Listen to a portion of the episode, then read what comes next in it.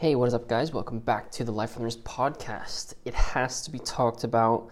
I know this is only the second episode of season 3 for the Life Runners podcast, but it's time to talk about something controversial.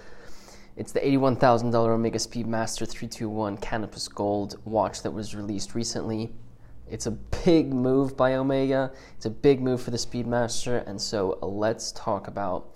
I'll give you some details about the watch, but then we can also talk about sort of my general thoughts on this. Being that this is a hot topic, we're definitely going to be making a YouTube video for this as well. YouTube video and article, so if you want to see other thoughts on this, you can wait for that. I think that's going to be released on Wednesday, so stay tuned for that. But for now, you're just going to have to deal with the podcast. So, kicking off the year... Omega is celebrating the 65th anniversary of the Omega Speedmaster. The Speedmaster has become a hugely influential and iconic watch for just watch collecting in general, but also for Omega as a brand.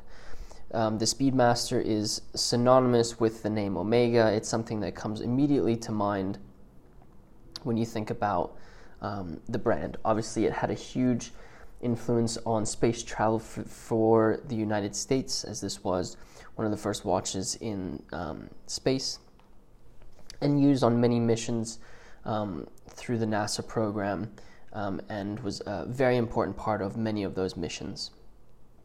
So the 65th anniversary of this watch, and Omega decided to release a new version of the Speedmaster, taking a lot of its stylistic elements from the CK2915-1 vintage Omega Speedmaster, where it had a broad arrow hand. There is a new version of this piece, the 1957 style variant of the Omega Speedmaster has many of these stylistic elements.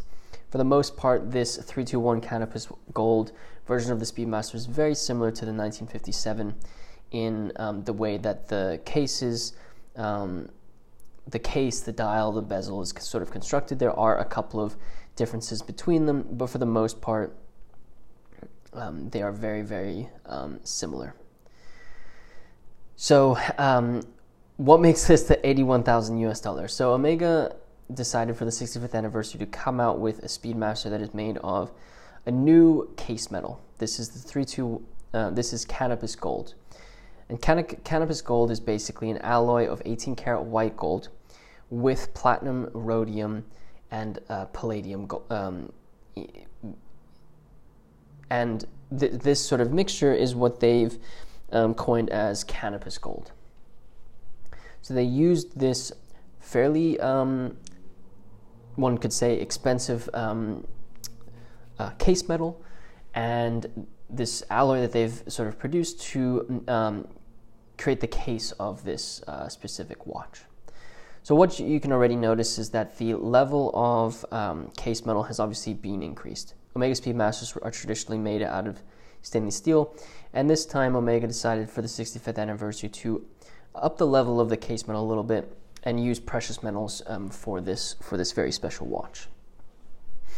The watch itself is, like I said, stylistically very, very similar, but has this new case metal, 38.5 millimeters. It looks very similar to the Omega Speedmaster 1957. There are some differences with this sort of enamel treatment on the bezel. You can also see this very interesting black onyx dial and the classic applied logos, hour markers of the dial, which gives it quite a nice sort of dark look to it. If you flip the watch over, you actually have a beautiful display case back. Super clean case back, which I really like. It just says Speedmaster at 12 o'clock, and then there's a really beautiful 321 movement staring back at you. On the case back, there is a seahorse, which is iconic for Omega. The 321 movement obviously has been used in other watches, other recent Speedmasters, but was the first movement that was used inside of the first Speedmaster, and they've started to reproduce those in 2019, and so it's now being used in some of their modern versions like this specific watch. So that's really the basics about this specific piece. Now, I think the biggest thing is an $81,000 Speedmaster realistic? If you think about the 1957 trilogy set, you can get the Speedmaster, which is very, very similar to this piece, for $7,250. Obviously, that piece is in stainless steel. And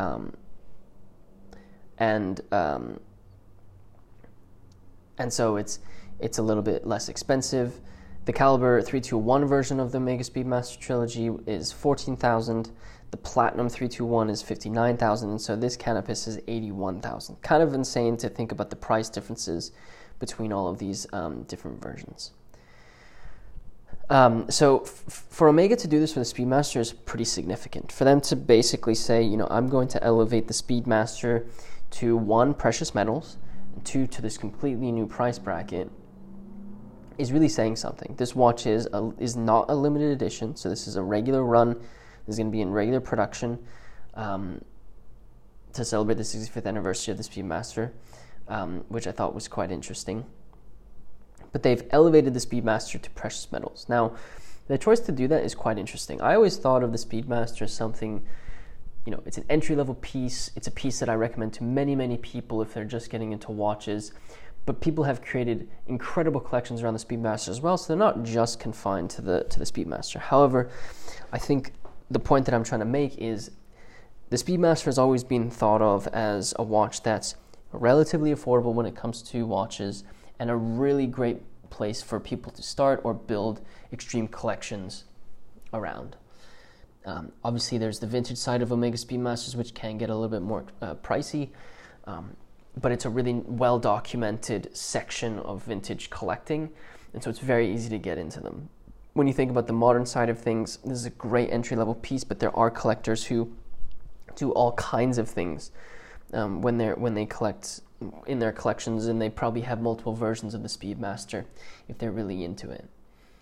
And so, you know, a watch that does not cost, you know, I mentioned the other couple ones, let's say $8,000, you can get your hands on a really beautiful example of a Speedmaster, and then you think of something that is 10 times more expensive in a different price case metal. It changes sort of the conversation around these pieces. If this watch was a limited edition, it would make a little bit more sense to me because, okay, there's a limited edition to celebrate a specific thing, $81,000 is fine, it's for a niche sort of collector, and there only are a certain amount of these that are available, so it's not like you're basically asking every consumer to have some sort of interest in buying something like this. So, kind of an interesting move there. The Canopus Gold is a really cool case metal, I will say that. It's cool that they're experimenting with case metals. I think I've criticized brands for not being innovative in some of the watches that they release. I think they sort of just do the same thing over and over again. While the design elements of this are very, very similar to the Speedmasters that they've produced previously, I do think that a new case metal is quite interesting here. So it was an interesting move sort of for the Speedmaster line and all the collectors there. But it's also an interesting move by Omega because having this as a non-production watch, a non-limited edition watch, is basically saying if you have $81,000 US, you should consider the Speedmaster.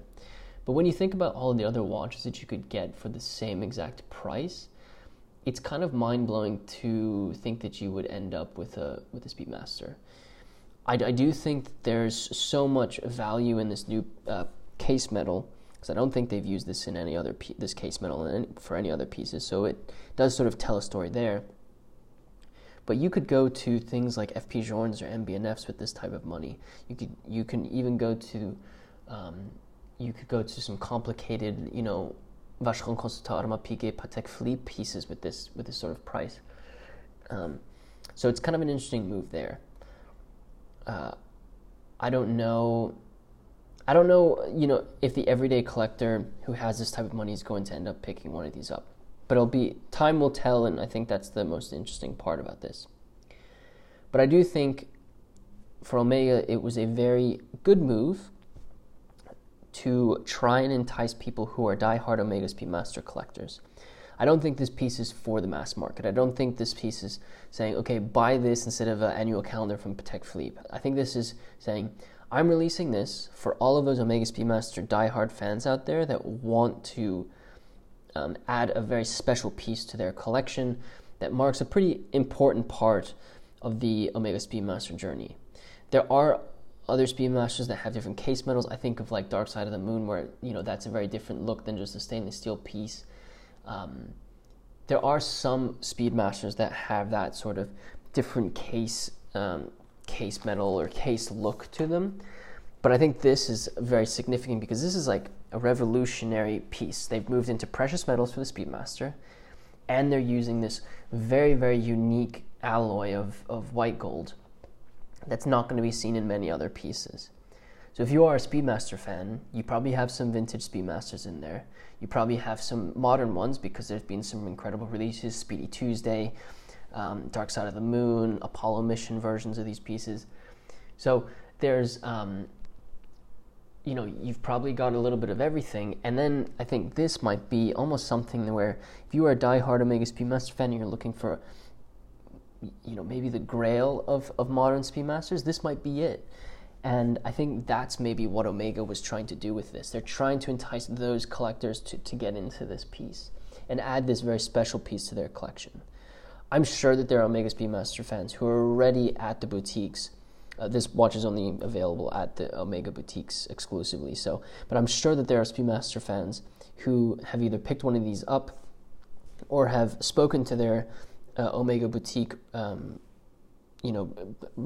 relationship they have with the Omega boutiques. They've probably already spoken to some of those individuals to try and get one of these pieces in.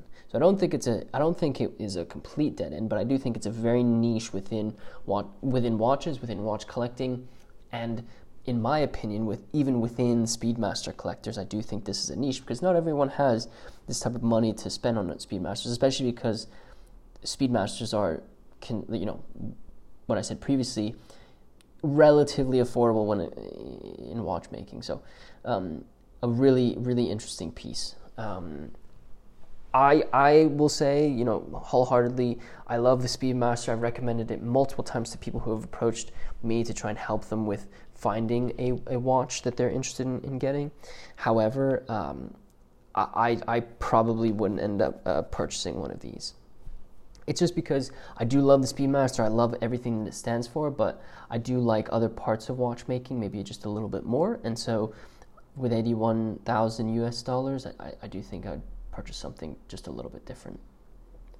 But I would love to hear your thoughts on this. I've already got a ton of messages on Instagram about this piece. So hit us up on Instagram or any of our other social medias. We also have a contact section on our website, so you can check that out as well. Stay tuned for tomorrow's video on YouTube and article that we will release about this piece.